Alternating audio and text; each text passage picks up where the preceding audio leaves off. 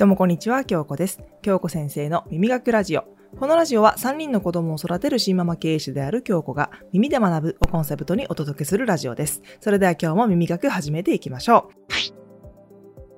はい皆さんおはようございます。あ今週もあっという間でね、もう金曜日ですね。なんかこう、時間がね、あの、本当に過ぎるのが早いなと思っていて、私はですね、やっぱりこう、ね、子供がいますから、まあ、家ではなかなか仕事できないんですよね。なので、まあ、昼間、こう、頑張ってやるわけなんですけれども、その時間が、すっごく、こう、短く感じますね。いや、もうこんな時間なのかと思って、こう、まあ、追われてね、こう、仕事をやっているわけなんですけれども、まあでもね、その、時間が限られているから、こういろいろ自分でね、やりたいことが、まあ、ぎゅっとこう詰め込んで集中してできるっていう、まあ、なんていうか、そういう考え方をしないとですね、なんかこうやっていけないなと思うので、私はもう、もう限られている。もう時間がこんだけしかないんだから、えー、そういうふうになんていうのかな、こう自分が効率的にやっていくしかないなっていうふうに思ってるんですね。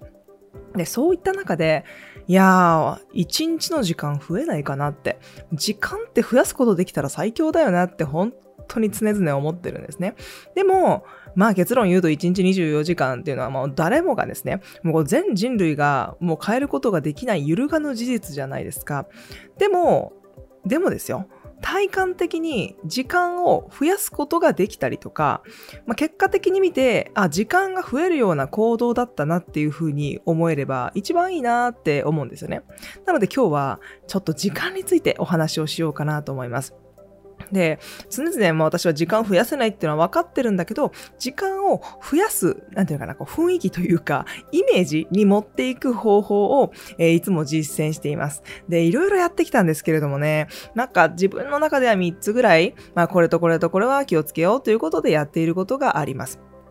で、時間を生み出すっていうことって結構ね、一見周りから見るとうん、なんか意味がないことっていう風に見られがちだと思うんです。だって自分の、えー、スケジュール感で動いているわけですから、周りから見たら、あんまり意味がないんじゃないっていう風に思われる可能性はあるんですけれども、でもね、私はこう自己検査のためだったりとか、まあ、スキルを上げる、まあ、自分のこう人生のためにとか、えー、そういう風にやっていくことって結構大事なんじゃないかなって思っています。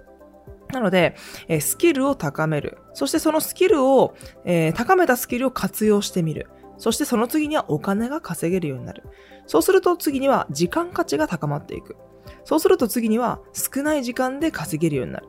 そうすると最後に時間が余る。私はこのようなループをたどるようになるかなって思うんですね。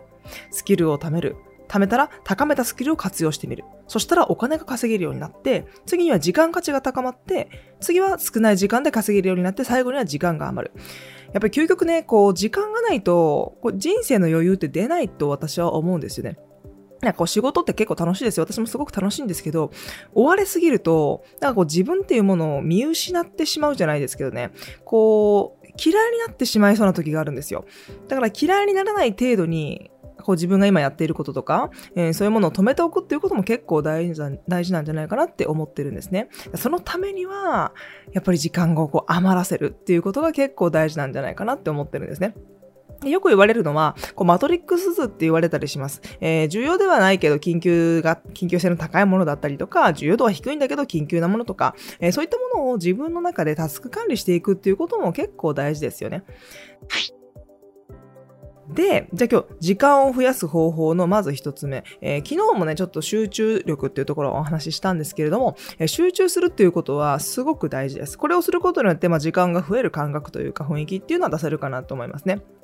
で、じゃあ集中するために、えー、何をしたらいいのっていうことなんですけど、これも3つぐらいあるかなと思っていて、まず私が気をつけていることは、え、メールとか、え、チャットとか LINE は後でするようにしています。なんか、いろんなね、こう自分で集中して、例えば文章を書きますとか、こう喋り、今喋ってるんですけどね、喋りますっていう時に、とにかくメールとかチャットがこう目の目の前にちらついていたりしたら、すごく集中力下がるんですよね。で、なんか、あ、LINE が来たとか、メールが来たと思って、こうスマホに戻ったりとか、え、そのパソコンのね、画面、そのタブに戻ったりすると、すごく時間かかるし、え、その集中力を戻すまでにすっごく時間かかったりするんですよね。なので、まあ、確かに緊急性がね、高いメールとかであればね返、返してもいいと思うんですけど、私はチェックするのは一番最後でいいかないいのかなって思ったりします。で、さっきも言ったように、こう人間の集中力ってすっごく簡単に切れるんですよ。で、私も、あの、やっぱり人間ですから、こう注意がこう散漫になってしまうっていう時あるんですよね。なので、それを一回戻すっていうところがすごく難しくって、だから戻るまでに結構10分ぐらいはかかるかなと思うんですよ。本当に集中力マックスみたいなところに戻るまでには、やっぱり結構時間かかるかなと思ってるんですね。なので、ま、ちょっとした通知の音とか、バイブ音とか、うん、なんかそういうのを結構なくした方がいいのかなって思ったりしてます。で、もう一つがマルチタスクをなくすっていうことすごく大事ですね。まあ、女性の方がマルチタスクね、こなしやすいというか、こなせる生き物だというふうには言われてますけども、でもそれよりもやっぱりシングルタスクにした方が集中力を保つためには有効かなって思います。私はこうネットを使って仕事をしているので毎日パソコンとかスマホを見るわけなんですけれども、でパソコンっていろいろなタブを出すでしょこう、今日調べ物をしていたりとか、えー、こっちではこのメールチャット出していてみたいなこと、タブがめちゃくちゃ増えてくるんですよ。で、タブの数がめちゃくちゃ出てると集中力下がります。うん。なので、こう、いろいろリサーチしたりすると思うんですけど、できる限りこうパソコンの中綺麗にしてあげて、えその仕事だけに集中できるような環境、とにかく一つのことが終わるまで他のことが頭に入らないぐらいの、えー、そんな感じのね、タスク管理というか、パソコンの環境も整えてあげるといいんじゃないかなと思いますね。あと、集中力を保つために大事なこと3つ目は、やらないことを決めるということですね。えー、まあ、昨日もお話ししたんですけど、結構ね、この、やらないことを決めるって難しいんですよね。やることたくさんあるんだけど、やらないことを決めるってっていうのが難しいっていう人多いと思うんですよね。うん。なんかこう、集中するためにはですよ。やるべきことを把握するっていうこと以外にも、やらないことを決めるのも大事だと思う。私、やることってこう、うん、スマホの中でも to do 管理みたいなのをしてるんですけれども、逆にこの中で絶対にやらなくてもいいよねっていうことも入ってたりするんですよ。だからそういうことを切り捨てていくっていう感じですよね。で、やりたいことって多分たくさんあると思うんですよ。えー、き出し、もう時間があれば多分全部できるんですけど、出し出したら多分キリがないと思うんですよね。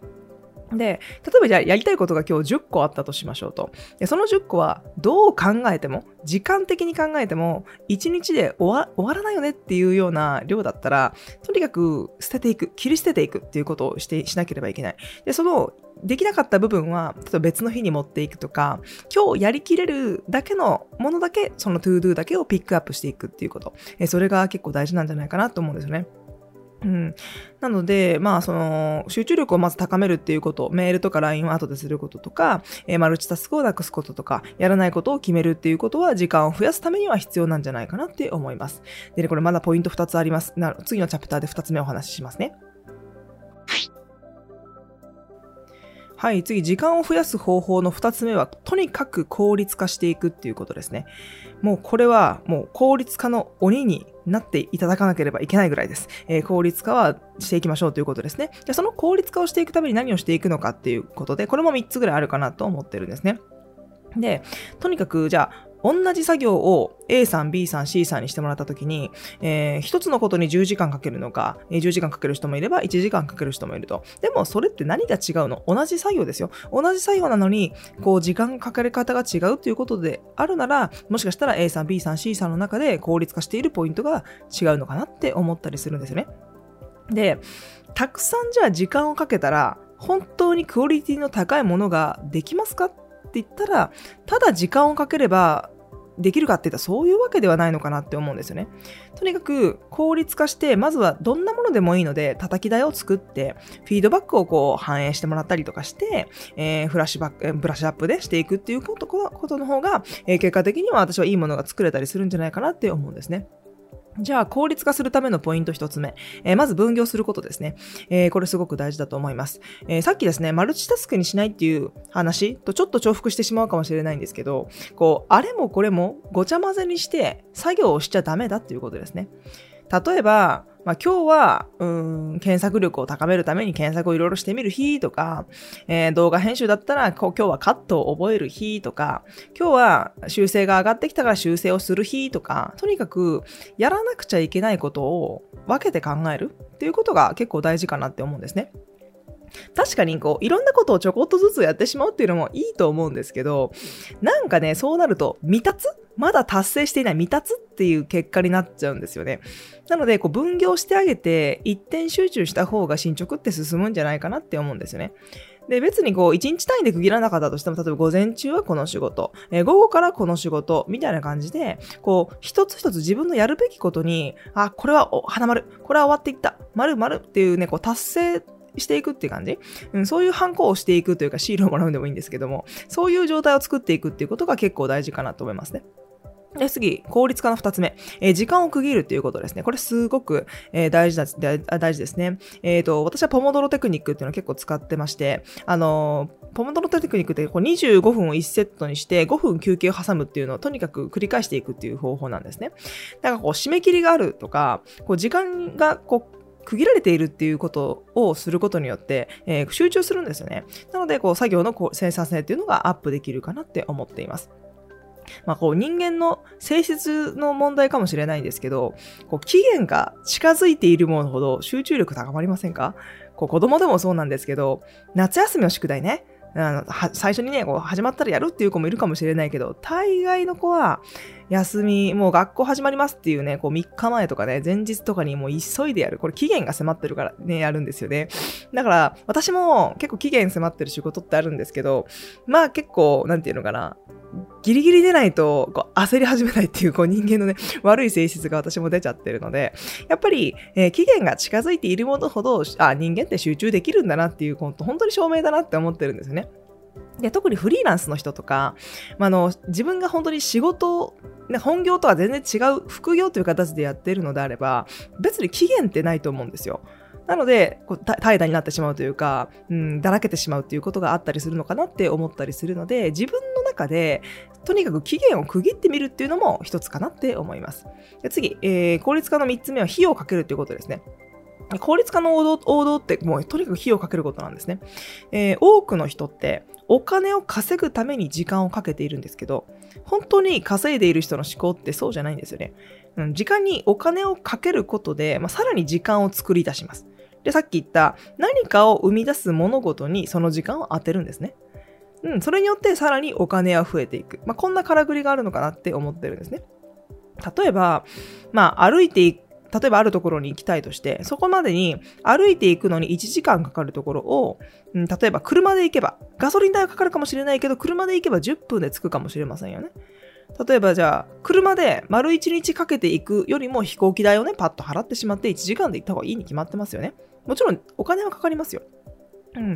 でもこれってどんな物事にも言えることなのかなって思うんですけどそこをケチるとケチってしまうとね結局のところ一番価値の高いこう時間っていうものが失われてしまうんじゃないかなと思うんですよ。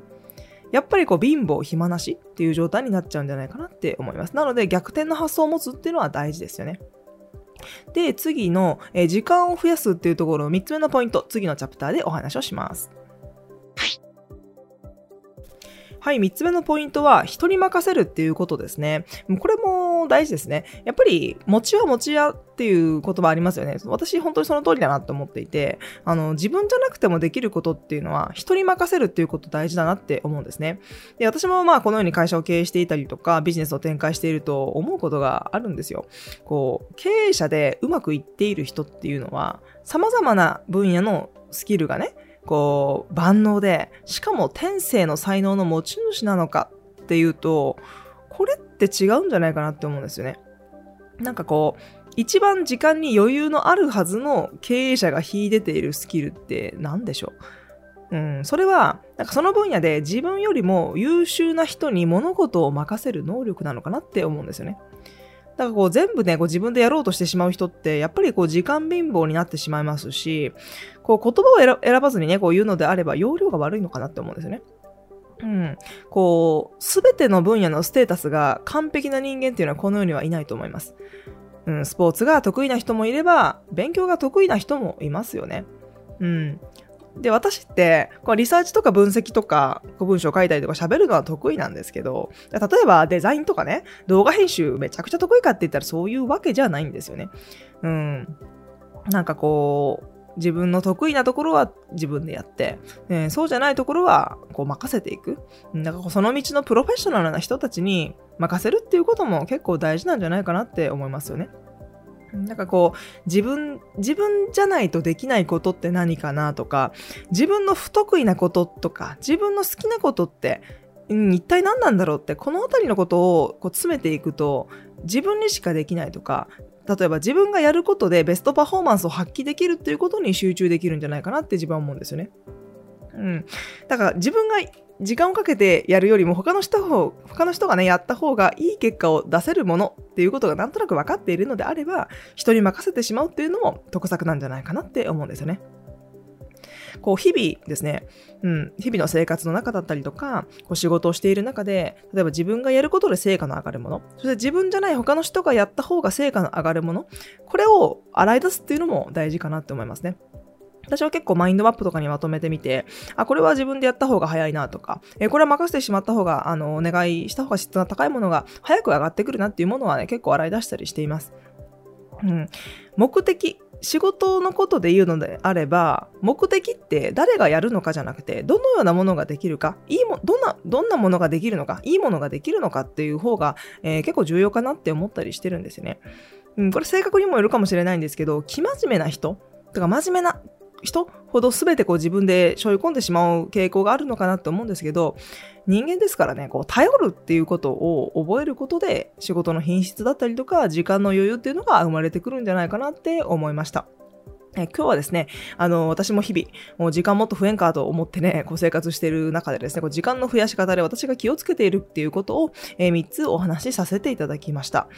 えー、そもそも論なんですけれども、時間がなくて忙しい原因って、何も生み出さないタスクに追われているからなんじゃないかなって思うんですよね。もし、もしできるのであれば、時間とかお金を生み出すであろうこう自己研鑽っていう部分に、えー、時間を使うべきだと私は思います。えー、まあ個人的にはですね、その、そこを変えることっていうのが一番手っ取り早い時間を増やす方法だと思うんですけれども、例えば、なかなかね、そ、そうもうまくいけませんよとか、うん、あの、そういう方のためにこう日々のね、タスクの質を変えてみ、変えてみてくださいっていうお話をね、今日しましたね。えー、集中するっていうことと、えー、効率化するっていうことと、人に任せるっていうことですね。